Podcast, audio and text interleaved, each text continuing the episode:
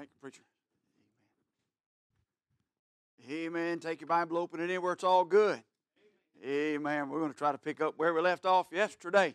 Uh, I had a good time yesterday. I hope you did as well. I enjoyed myself, but you know, usually, usually when I'm doing the preaching, usually, usually, preacher, usually I enjoy it. There are times that I get done, I think, oh, me. usually I enjoy it. Uh, I had a good night last night. Thank you so much for your attention uh, and, and, your, attend, uh, uh your, atten- your attendance and your attention. Uh, it's great that you're here, but I thank the Lord that you paid attention and you were here last night, if you know what I mean by that. I, I appreciate that, and we're going to we're going to continue. If you will, take your Bible, turn to 2 Timothy, 2 Timothy chapter 3. We'll read a very familiar passage of Scripture, uh, and then we'll jump in. Uh, and again, a lot of what we'll look at is on the screen uh, or on the wall there. Uh, you can follow along if I slow down long enough for you to catch up. Uh, we'll, we'll, be, we'll be moving tonight. You, you think last night was fast? Uh, we're going to be moving tonight. All right, we just got a lot of ground to cover, a lot of things we, we need to. And, and tonight really is, is yesterday was introduction. Tonight's going to be foundation. All right, uh, it, the two subjects that we're going to deal with today, two point sermon. I can say yeah, two point. There's about 15 sub points under those two points. Amen. Uh, uh, the two point sermon today really is is foundational. And if we don't get tonight, if we don't come to agreement tonight and, and what we're going to deal with, really, uh, we might as well shut the meeting down, go home. Because if we don't have if we don't have agreement on inspiration and preservation, then we have no foundation. If we can't get to the understanding, and I dealt with some of it yesterday, and I know I preached all over the place yesterday. We'll try to keep it a little bit more Uh, uh, uh, confined to the subject matter. Uh, but if we can't understand it, we can't get to the point that God inspired His Word and God promised to preserve His Word, then we have no foundation. We, there, there's nothing, all of it's just speculation beyond that. If, if we're just looking at man's ideas and man's thoughts. So let's, let's look at this. 2 Timothy chapter 3. We're going to read verse 16. If you'd like to stand, you're welcome to do so. Now, that's just my habit at our church. I don't know if y'all do that or not, but makes me feel better, all right? I, like doing that for the honor of the reading of the Word of God. He says in 2, uh, 2 Timothy chapter 3, Verse 16, familiar verse, all scripture is given by inspiration of God and is profitable for doctrine, for reproof, for correction, for instruction in righteousness, that the man of God may be perfect, thoroughly furnished unto all good works. Let's pray. Father, we're thankful for the reading of your word this, this evening. Help us tonight. Father, we, we're, we're dealing with a familiar subject, yet a subject that is so attacked today. Help us to gain confidence and wisdom and understanding and grace. Father, help us that we'll be able to stand firm on your word. We love you. Thank you for your grace and your mercies in Jesus' name. So we're going to jump right in uh, with this introduction to, or, or, this, this foundation of inspiration uh, and maybe we will, maybe we won't, preservation. Let's start with the introduction here for this, this section. Let me ask you a couple of questions. Why do you think it is that this subject of Bible versions is, and I use that phrase very loosely, uh, more it should be Bible perversions, but why do you think this subject is so controversial? What's the big deal? Uh, why, why is it? I, listen, you go to, you go to, I challenge you. I don't know if there's a bookstore. They closed our, our, our Christian bookstore down in Paducah. I, I, I thought that was a good thing. Uh, they, they shut that, that, that place down. That's all right with me. Uh, but if, if you got one close by, go by. I, I challenge you. Go by there and walk in and, and ask the clerk. Don't go to the, book, the section. You just go to the clerk and you say, Can you show me where the King James Bibles are? You watch them. They're going to do one of two things. They're going to go, you know, like, oh, another one, you know. Uh, uh are they going to look at you kind of like a calf looking at a new gate, looking like, what's wrong with you? You know. And then they're going to take you to some corner in the back somewhere and say, oh, there's them over there, but you don't want them. You want one of these new ones over here. You know, why is it that way? Why is it so controversial uh, when you start talking about Bible versions? Why is it when you when you get around people and you start talking about that blessed old book, the King James Bible, folks start looking at you and you crossways? Why do they do that? There's a reason for it, uh, and we'll we'll talk about that as we go through uh, uh tonight. So my next question is this, and I'll just give you food for thought to get us started. How many Bible versions are there? Back when I put this together, back when we did first time for, for, for, for Brother Bond, uh, and North Spoon Church. First, I counted them back then. There were 23, and that was 10 years ago. 23 different Bible, and I hear I'll use that word again, perversions that are out there. I mean, they've got one for everything now. I'm, I'm waiting for the Dr. Seuss version to come out. I, I, don't know. Really, I can't answer that question. I don't know how many. I think I heard a fellow on video the other day say 30 something, 35, 38. Different. Why? What's the point? What are they trying to do? Why are they doing this? All right, just some good things to think about as we enter into this, this topic tonight. See, here's the statement that I want to get to to get us started. The Bible says this that without faith, it's impossible to please Him. Without faith, it's impossible to please God. Without faith. So, where does our faith come from? Where do we get our faith? If, if it's impossible to please God without faith, how do we get faith to be able to please Him? Well, I'm glad you asked that question because it's right here. Faith cometh by hearing, and hearing by the Word of God. If the devil can attack the Word of God and he can change that book, then he can destroy our faith because our faith is founded on that book as we read and we get involved in what God's doing and we look at God's book and He speaks to us, faith cometh by hearing and hearing by the Word of God. I said last night, everyone in this room that's born again on their way to heaven got saved because they heard or they read what was in that book.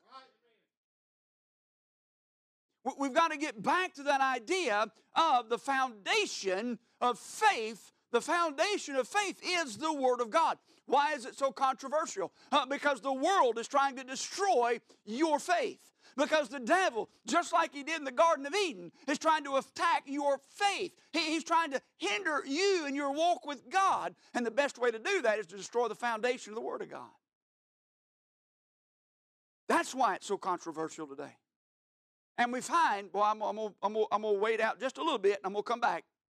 And we find we find that the world is, is, is biting on this hook, line, and sinker.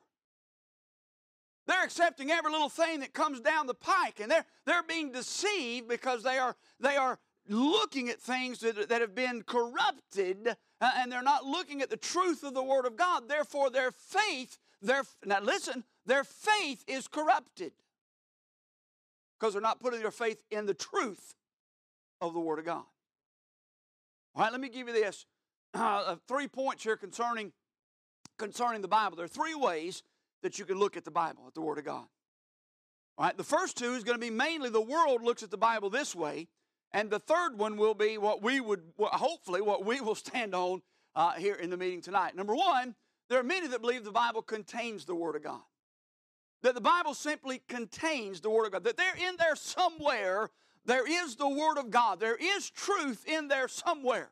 But that begs the question here it is who gets to decide what's truth and what's not? Who, who gets to decide what, well, this verse is, is from God, uh, but this one's not? See, there's a group running around out there says, well, the church gets to tell you that. Well, that's corrupt. How's that, how's that church getting along? How are they standing in their relationship with God and their, and, and their faith in the Word of God? No, it's not man, it's not church. It's the Holy Spirit of God taking the truth of the Word of God and applying it to us. All right, so number one, the first way people will look at the Bible is that the Bible contains the Word of God. But who gets to pick what's what? All right? The second one is this the Bible becomes the Word of God. As you read it and the principles of the Word of God, they, you, you learn those principles, and then those principles are applied to you, and, and you interpret those. And, but again, that makes man the authority and not God. See, there's the question who gets to make the application of the Bible? What, what, does that what does that that verse mean? Well, let me go ask my let me go ask my I'll be careful. Let me go ask my preacher and see what it says. No, no, no, no. You, you get in the Word of God and you let the Holy Spirit of God lead you into truth. Oh, I'm far going to the preacher when you, when you got some difficulties. I'm far asking for his counsel and asking for his help. But what you need to do is you've got to learn to get in that book and study and hear from God and listen and let God speak to you. You've got to have enough faith in that Bible to know that it's the Word of God. And you're going to say, I'm going to get in this book and I'm going to hear from God today. All right? Again, we're back to a confidence in the Bible, a confidence in the Word of God. So here's the statement. Here's, here's where we stand. We stand right here. The Bible is the Word of God. It is. See, what we want to do is we want to put God, we want to put, no, no, no. We don't want to put God, we want to recognize God in authority. Because we don't put Him there, He's already there. We've just got to recognize that He's there. See, if we if we take that position, the Bible is the Word of God, then what we're doing is we're saying, okay, God, you're going to speak to me. I'm going to take this book and I'm going to let you speak to my heart, and I'm going to respond to what you've said, and I'm going to adjust me to what this book says, and I'm going to let the Holy Spirit of God lead me and teach me into the truth of this book, and I'm going to change me instead of getting mad at this Bible, instead of getting mad at what it says, instead of getting mad at the preacher because he's preaching it, instead of getting mad at mom and dad because they don't stand on this book, instead of getting mad at everybody else, I'm going to let God speak to me, and I'm going to change me and get me right with God. I heard somebody say this the other day, uh, and I thought, oh boy, we're in that society right now. What do you expect when you tell somebody, uh, uh, when you give them a trophy just for participating, you, you, tell them they're, they're perfect just the way they are and they don't need anybody's help, uh, and you tell them they don't have to listen to nobody else's authority, they can do what they want to, what do you expect them to do? That's exactly what we're seeing in our society. They're rejecting the authority of the Bible because nobody has enough backbone out there. I'm not talking about this church. I'm talking about them folks out there. And nobody has enough backbone out there to stand up and say, no, it doesn't matter what you think. Doesn't matter what you like. I'm glad. I had a, my mama was mean when I was growing up. She put food on the table. She said, eat it, boy.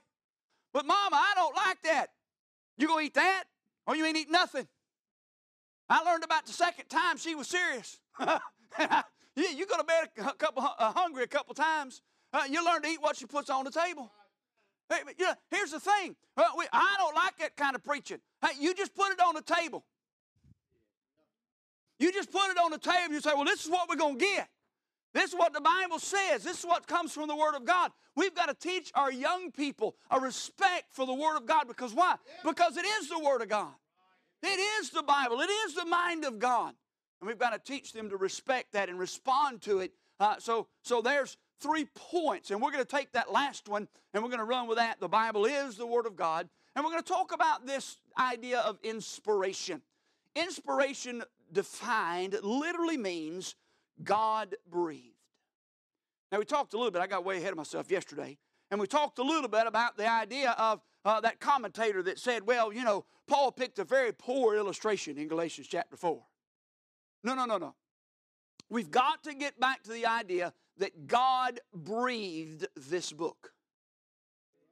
That as these men, these 40 men we learned about yesterday, as they were writing, that God breathed on them and moved them, and they were, the Bible said that they were moved as the, as the Holy Ghost moved them. They wrote and, and, and wrote, uh, put down exactly what God wanted them to say. We've got to approach this Bible from that point, from that aspect. When we get in this book, we're opening the mind of God and we're seeing this God breathed the book. The Holy Spirit moved at least 40 human writers 1,600 years to record it, the very words of God in revelation of mankind. I love that statement. That statement must ring true in our hearts because every time we approach the Word of God, we must approach it from that standpoint.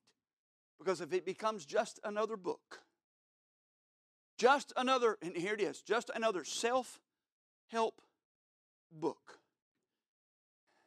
I'm going to say this as nice as I can it's going to end up in the pile of all the rest of the self help books that you've ever read in your life. Every one of us in here, smile right here. Most of us, I'll say it this way, most of us in here have been on several, several weight journeys. We've tried all kind of self help books, and they've ended up in a pile somewhere on a shelf. Oh, they may work for a little while, but something happened.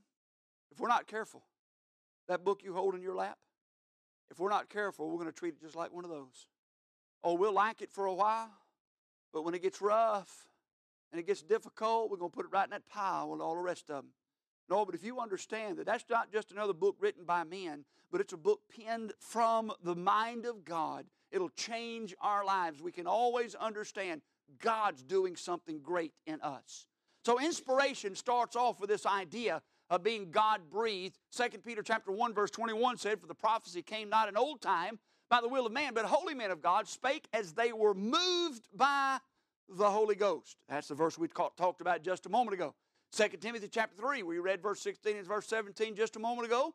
All Scripture. Now, preacher, that, that's fun. We, we stop and, and define that little word all. What's all mean? I heard somebody say this all means all, and that's all all will ever mean. All Scripture is given by inspiration of God. It's profitable for doctrine, reproof, for correction, and we'll talk about that again here in a little bit. As we start defining inspiration, what do we mean by inspiration, by the God breathed? Number one, we're going to start with this idea that it's verbal inspiration. We're going to deal with every word. I'm glad I have an every word Bible. I'm glad I don't have to get in the book and say, well, is that really what it said? Now I'm getting way ahead of me. I'm getting into my next point. But hey, do we believe in presence? Do we? Believe, how big is your God? That's going to be the question for the night. How big is your God? You realize that there, there are denominations, I'll be careful when I say that, out there that believe that for a period of time the Bible ceased to exist. That the church went into I don't know what they call it, but it, but it no longer was vibrant. It no longer was, was in existence. I'll use that, my word, I'll use that. Uh, uh and until their denomination came along and revived it all and, and saved it all and, and brought it back from the brink of destruction, that it was, that it was about to be destroyed. And about, listen, how big is your God?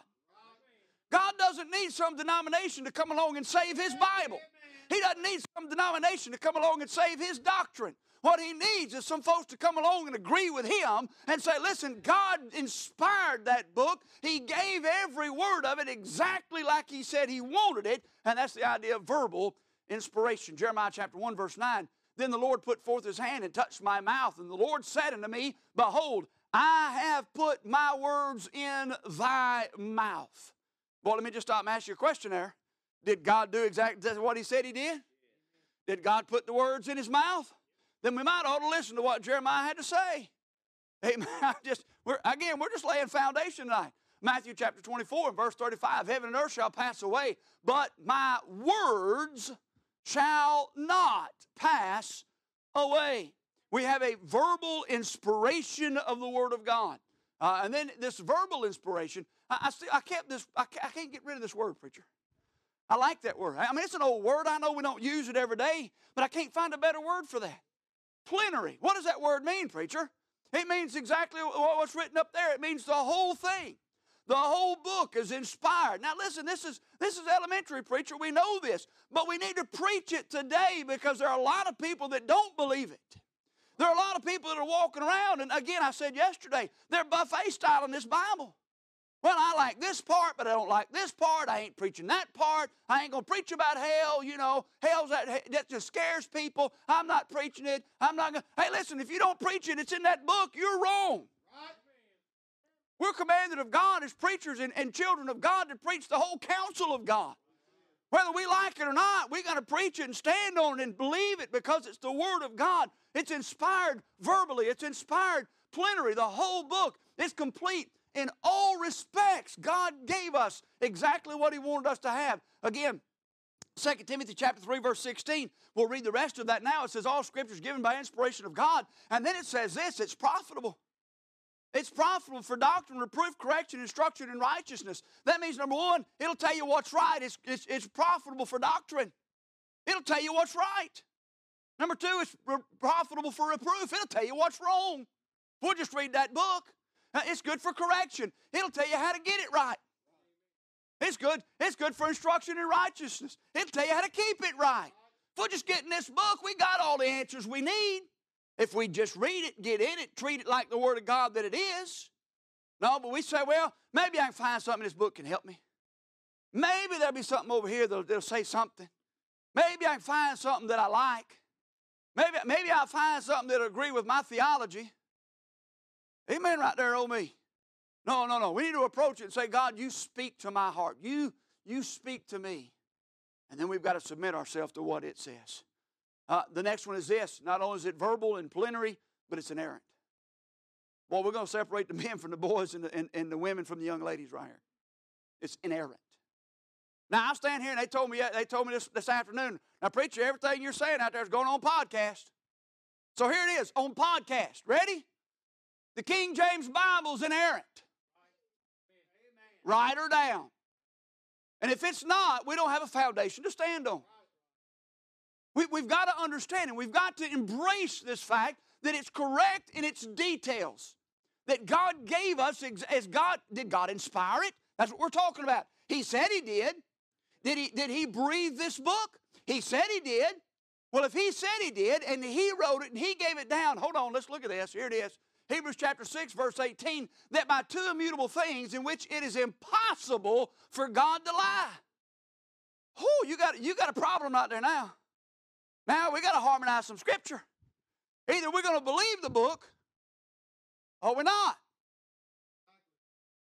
Oh, I've heard folks say, well, you know, Jesus was a good teacher. He was a good man. Well, then, if he was a good teacher, then you got to believe what he taught. What did Jesus teach?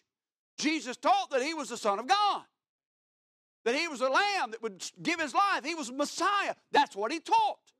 You either believe him or you don't. There's no middle ground, there's no straddling the fence. We, have got to embrace the fact that this book is inspired by God and that He cannot lie. Therefore, if He said the sun stood still, guess what? It stopped. If He said Jonah was in the belly of that fish three days and three nights, guess what? Jonah got a trip in Hotel Well. Well, that's impossible. Amen. I'm for it. Because if it's impossible, that means God did it. That's called, in the Bible, that's called a miracle. Where God sets aside the natural order to do what He wants to do. Why? Yeah, I preached through Jonah not long ago, and that, that baffles me, preacher. How, how did that boy get in that well and live three days and three nights in the belly of that stinking thing? I, I mean, you know, but I can't explain it. All I know is he did. And, and I know this in the book of Jonah. He must have been a Baptist preacher, brother. I mean, he, that, that, that well swallows him up, and they go down the depths of the sea, and three days, it took Jonah three days. You read it. Three days later, Jonah finally says, Hmm, I think I might ought to pray. Now, I like to think, now I don't know, I'm not probably not more spiritual than Jonah was, but I like to think as soon as they toss me, as soon as I hit that water, I'd be saying, God, do something. Especially in the fish is coming. God, you got to do something. Three days later, he's praying. I'm glad he prayed. I'm glad he finally got right, got his mind where it needed to be, got his heart where it's supposed to be. I'm glad. But it took him three days. But, oh, that's scientifically impossible. We're back to how big is your God?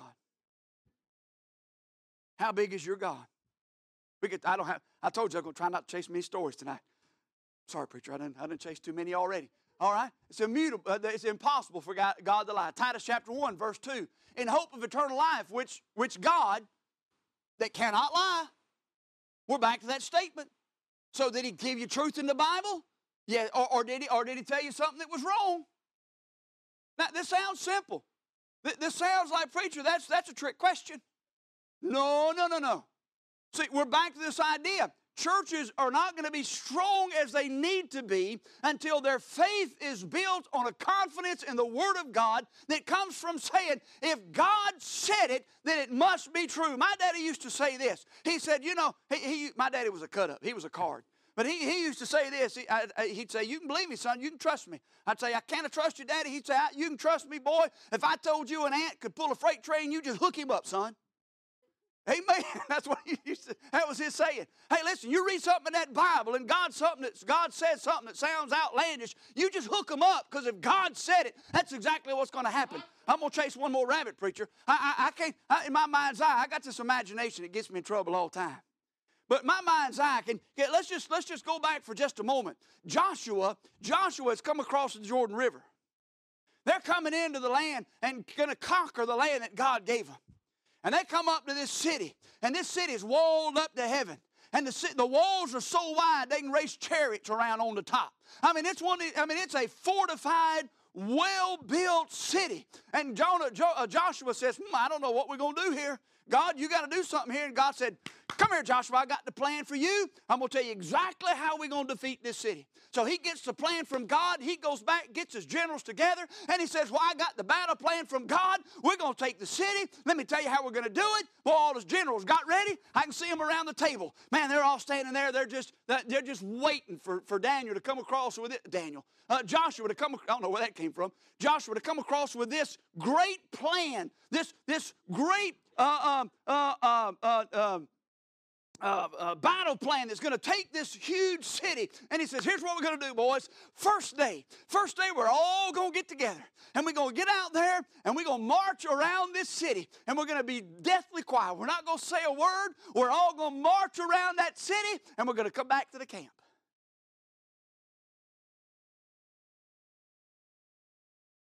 All right, Josh, now what? Day two. Oh, okay, here it is. Here we go. And you know the story of Joshua, Jericho. Seven days, we're going to march around that. T- I think by the seventh day, them generals are going to going, Joshua, you've been in the sun too long, son. Something wrong with you, boy. I, I don't know what you've been doing or where you've been. But uh, you've been listening to somebody, but I don't know if it's been God or not. Joshua said, No, no, no. This is a plan of God. You listen to you listen to me. You do what God said, and it's going to be all right. Now we, as Paul Harvey says, we know the rest of the story. We know they got out there, and sure enough, they marched around the first day, didn't say a word. They marched around the second day, didn't say a word. Third day, fourth day, fifth day, sixth day, seventh day, they got out there and marched around that city, gave that shout, and exactly like God said, the walls fell flat and they took the city. Hey, it may sound absurd to us, it may sound just as dumb as it can be, but if we get it from God, we better stand on what thus saith the Lord because God cannot lie, and God's inspired that book and laid it in our lap and gave it to us that we might learn and do what He wants us to do. Amen. That didn't cost you anything extra right there, all right? Number four. Mm, well, I like this one too. That book's infallible. If you'll do what that book tells you to do, you'll see the blessings of God. Now, I'm not preaching some wealth and health and wealth prosperity gospel. I'm saying this, though the plan of God works. How, how do you know that works? Because my Bible told me one day that I was lost and bound for sin, bound for hell. My Bible said that I was bound in sin, that I was unrighteous, and all my righteousnesses were as filthy rags, and I couldn't do anything to be right with God.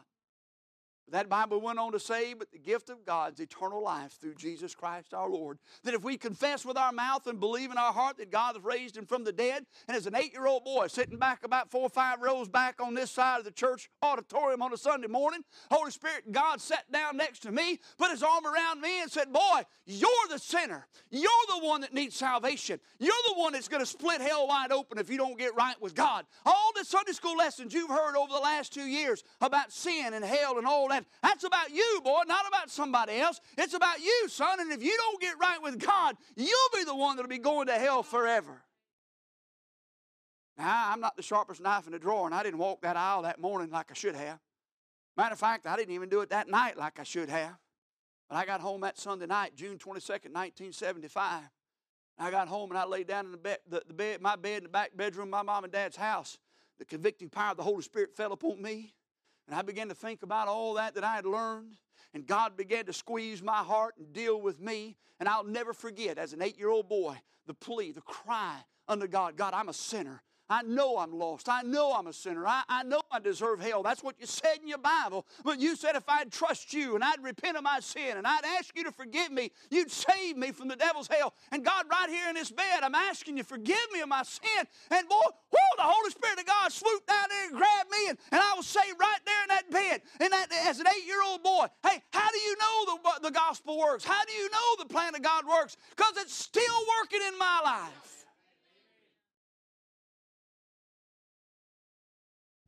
It's inspired, it's infallible, it's correct in doctrine. I don't understand. I'm going to get off on this one a little bit, preacher.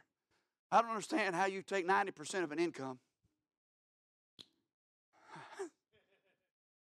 it I, you, you, you can't pen and paper it. It don't work out. I, I don't understand how you can take 90% of an income and pay all your bills. But if you do what God said, if you'll do what God said and you'll give that 10%, God said He'd prosper you. God said He'd do it. He'd open the windows of heaven and He'd pour out a blessing. That's what He said in His book. So what are we going to do? I'm going to trust God.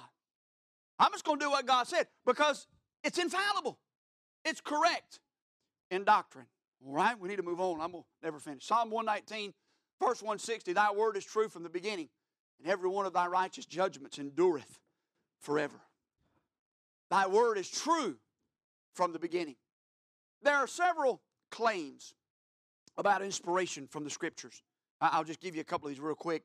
In the Old Testament, there, there are some claims of direct claims about inspiration. In the Torah, in the Torah, which is the Old Testament, the Hebrew writings, uh, there are many, many uh, um, uh, declarations or um, about uh, the, the inspiration of the Scriptures. Let's look at a couple. Exodus chapter 20, verse number 1. And God spake all these words, saying, and again, I know it's elementary, but I'm just showing you this because we've got to get this as we go forward. Leviticus chapter 1, verse 1, the Lord called to Moses and spake and said, spake unto him out of the tabernacle of the congregation, saying, The Lord spake unto him, saying, All right, oh, do we believe that? Deuteronomy chapter 1, verse 3, and it came to pass in the 40th year, in the 11th month, on the first day of the month, that Moses spake unto the children of Israel, according unto all that the Lord had given him and commandment unto them. Oh, let me, let me stop and say this. I'm, I'm going to say it right now because we're not, we're not finished with this, but I'm going to say it here. When your preacher stands before you in this pulpit and opens that book, how do you respond to what he has to say? Is he saying what God said? Is he saying what the book says? Is he preaching what the Bible said? Oh, I don't like that preacher. I'm upset. I'm mad at you. I don't like what you said this morning. Hey, if it's in the Bible, you just need to repent, get right with God, and, and go on and serve God. Stop taking it out on the preacher. Now, I'm, I do not know nothing about the church. I, we, ain't, we ain't talked about nothing like that. But I, I'm a pastor. I kind of know how it works. And what we've got to do, if he's preaching the Word of God, oh, let me, by the way, let me just say this. If he ain't preaching the Word of God, you need to get rid of him. Amen. If, if, if, see, the word for that, well, I'm trying to be careful here, preacher. The word for that's a heretic. He ain't preaching the book, get rid of him. Why? Because it's that important. It's that important that we walk with God and we seek God and we listen to God and we hear from God. The, the, inspiration of the prophets. Number two, the declaration, the direct claims of the Old Testament. 3,800 times in the Old Testament, at least 3,800 times, the phrase, Thus saith the Lord, or its equivalent, occurs in the Old Testament. Uh, we're back to that question Did he say it or did he not? See, it, puts a new perspective on the scriptures. It helps us understand when we open the Bible, we're open the mind to God.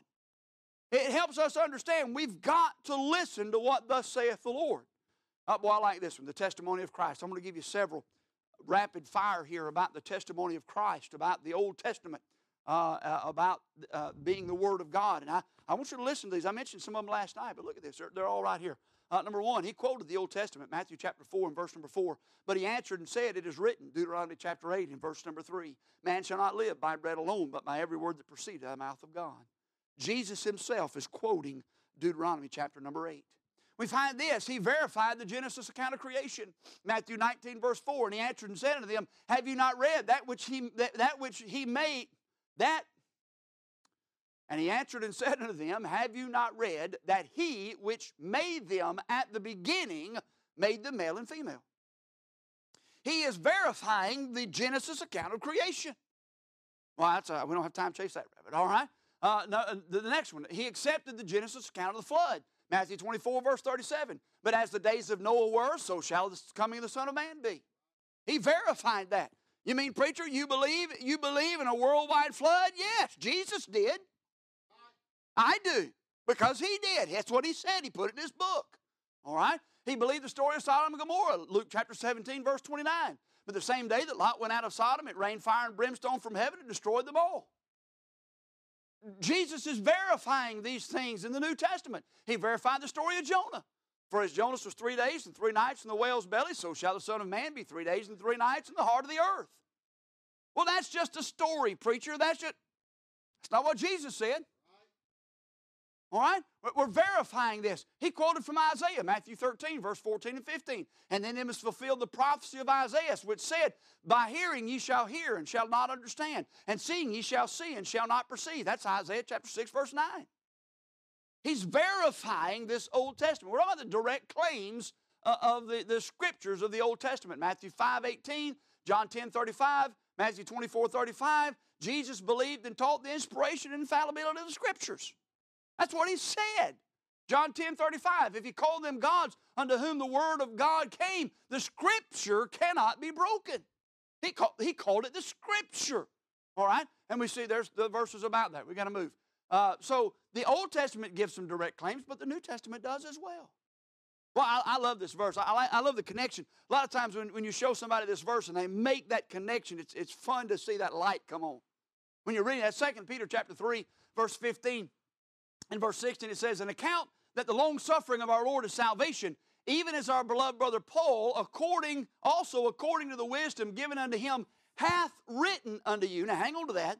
As also in all his epistles, speaking in them these things, in which are some things hard to be understood, which they that are unlearned and unstable rest, as they do also the other scriptures under their own destruction.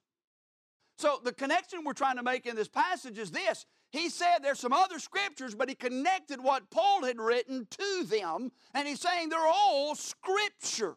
There's a claim here in the New Testament that that's what it is. It is the holy writings of God. It is the Word of God. 1 Timothy chapter 5, 8. For the scripture saith, Thou shalt not muzzle the ox, that tread out the corn, and the labor is worthy of his reward. Again, a direct quote from the Old Testament. Uh, we understand Ephesians chapter 3, verse 25. If ye have heard of the dispensation of the grace of God which is given me to youward, how that by revelation he made known unto me the mystery, as I wrote afore in few words, whereby when ye read, ye may understand my knowledge in the mysteries of Christ, which in other ages was not made known unto the sons of man, as it is now revealed unto his holy apostles and prophets by the Spirit.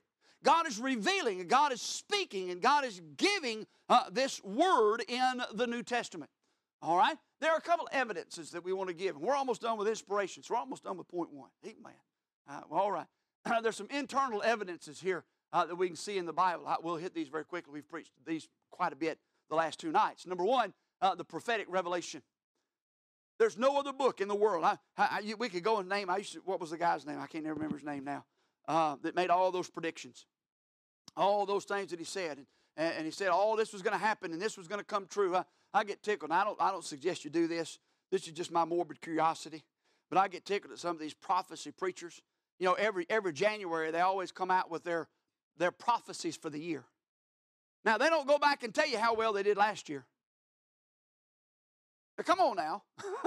they, they, they, don't come out and say, well, I was, I was 50 50 last year. I, I was 35, uh, I my math's not good. I was 30 70 last year. They, they ain't going to do that. But oh, they're going to come out and say, God spoke to me and God said this year. How many of you? how many of you during COVID? I'm going to call his name. How, how, many of you during, during COVID? I, I can't believe anybody's still sitting there listening to him. How, how many of you during COVID heard, heard Kenneth Copeland uh, uh, uh, uh, vanquish COVID? I mean, he got in the pulpit, he got in the pulpit on, on video and said, in the name of a prophet of God, I command you, COVID. He did. Well, it worked out real well for him, didn't it? I don't see how anybody sits in his church today or his building today and believes anything the guy has to say. But I'm glad I have a Bible, and I'm glad I have a Word of God that prophetically is true from, from, from the beginning to the end. That there's not one prophecy that's ever been given that's not come true, that's not been right, that's not been right on target and right on plan and, and exactly where God wants it to be. I'm glad there's some unity in this book. I'm glad we've got a Bible from Genesis to Revelation that's in complete unity. A complete unity. That, that, that scarlet thread we talked about yesterday flows through the whole thing, all right? Uh, I'm glad there's some supernatural doctrine in that book. Uh, listen, you don't need a 12 step program to get out of alcoholism, uh, you need salvation to get out of drunkard, drunkenness. You, you, you, don't, you don't need Narcotics Anonymous to get out of drug addiction. You need salvation to get you right with God and clean you up. Hey, hey, listen, we've got to get back to a supernatural doctrine that'll change hearts and change lives. That's what we need, all right? some internal evidence is there, a couple of external evidences we'll look at, and we'll move on. All right? Uh, the external evidences, number one, is the credibility of the Bible. Well, we're going to talk about this later on this week. We're going to talk about some scientific accuracies in the Bible. You realize that there's never been a scientific discovery. And I'm going to say it again. There's never been a scientific discovery that's contradicted the Bible. Every scientific fact they've ever unearthed verifies that book. Well, what about the. Oh, I don't have time to get off of this, preacher. What about the fact? What about the fact that you realize they're teaching evolution is a fact now? It's no longer a theory. I emailed one of them teachers one day when I found that out. I found that out by I was doing some studying. I found, run across that and I, I saw this, somebody quote talking about the fact of evolution. I said, Whoa, time out.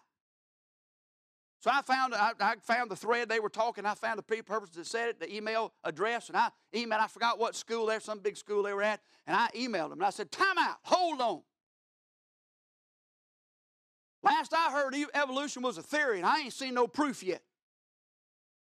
When did it become a fact? And this was their response. I promise you. They wrote back and they said, "Well, since there's no better alternative, we have just assumed." that evolution is the fact. They didn't like my response because I responded and said, Well, you forgot about creation. So I said, There's no scientific fact that's ever disproven the Bible. All right, we got to move. Transforming result. Hey, we could probably go around the room and there'd probably be folks in here that could give testimony about how God took my life and transformed me. I told you I was eight when I got saved. Uh, you know, how much wrong could an eight-year-old do? He was born in sin. That's what he did. Uh, but you know, but we could probably go around the room and different ones could say, "Man, my life was a wreck. I was, I was, you know, I, I, terrible. It was bad. It was awful." But God did something in my life and changed me and made me, took me where I was and made me what I am by the grace of God. Hey, the supernatural result, the transforming result of this book. 2 Corinthians chapter 5, verse 17, therefore, if any man be in Christ, he's a new creature. Old things are passed away, behold, all things are become new. That's, that's, that's being, not being, I, I believe it's being preached here. But a lot of churches, ain't being preached anymore.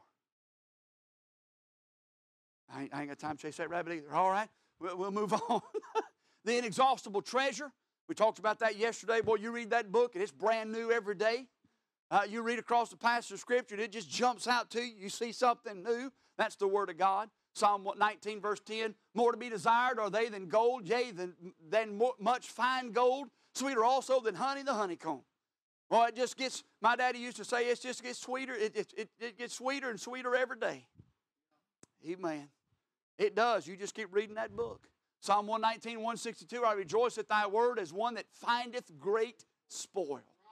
Whoo, amen. And then we find this, it's the honored promises in the word of God. I'm glad there's some promises we can hold on to. I'm glad he said he'll never leave us nor forsake us. May, hey, listen, you may feel like I got two little puppy dogs out in the, out in the motorhome. You, you may feel like you got to put a, uh, put, put, a, put a pork chop around your neck to get the dogs to play with you. But I guarantee you, God's never left you. He's always right where he's always been. Let's trust him. Let's keep our eyes focused on him. Joshua 1 8, this book of the law shall not depart out of thy mouth, but thou shalt meditate therein day and night, thou, that thou mayest observe to do according to all that is written therein, for thou shalt make thy way prosperous, and then thou shalt have good success. Joshua 1 8. And then there's the great mystery of the Word of God. The, the great mystery. Paul talked about that, the mystery. There's so much in that book we don't know, we don't understand. But I'm glad we'll understand it better by and by. I'm glad the more we mature, and the more we grow in grace, the more we'll learn, but one day we'll see Him face to face. Whoo, one day we'll see Him. And one day we'll learn, and one day we'll know, boy, the great mysteries of that book.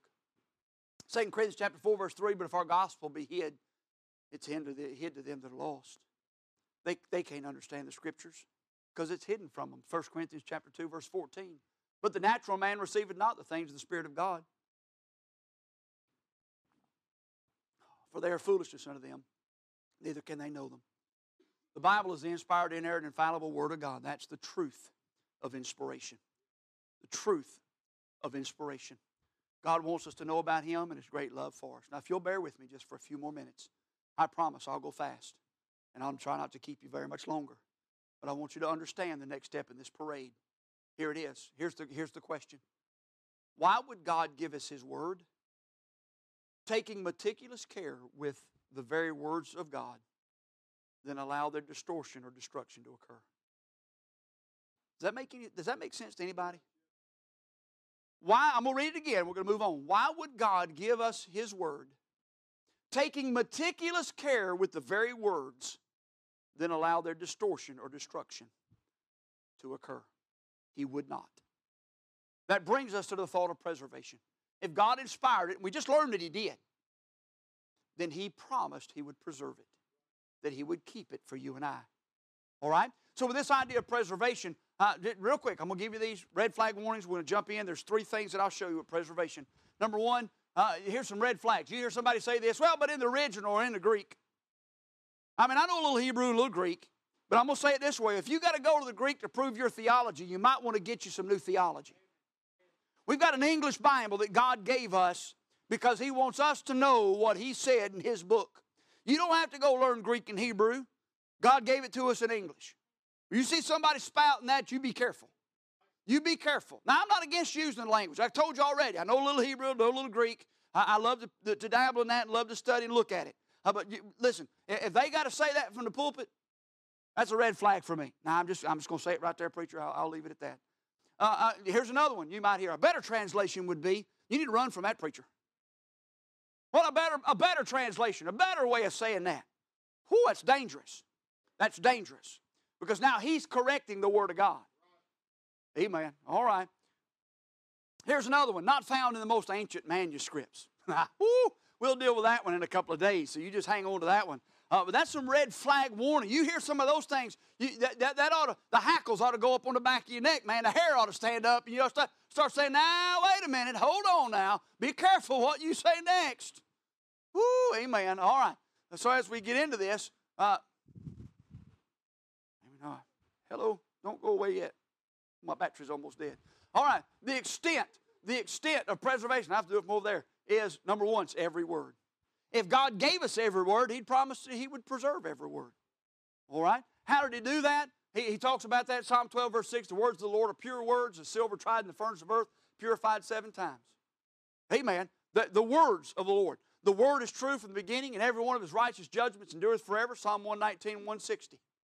2 Timothy 2, study show thyself approved to God, a workman need not be ashamed, rightly dividing the word of truth, but shun profane and vain babblings, for they will increase unto more ungodliness.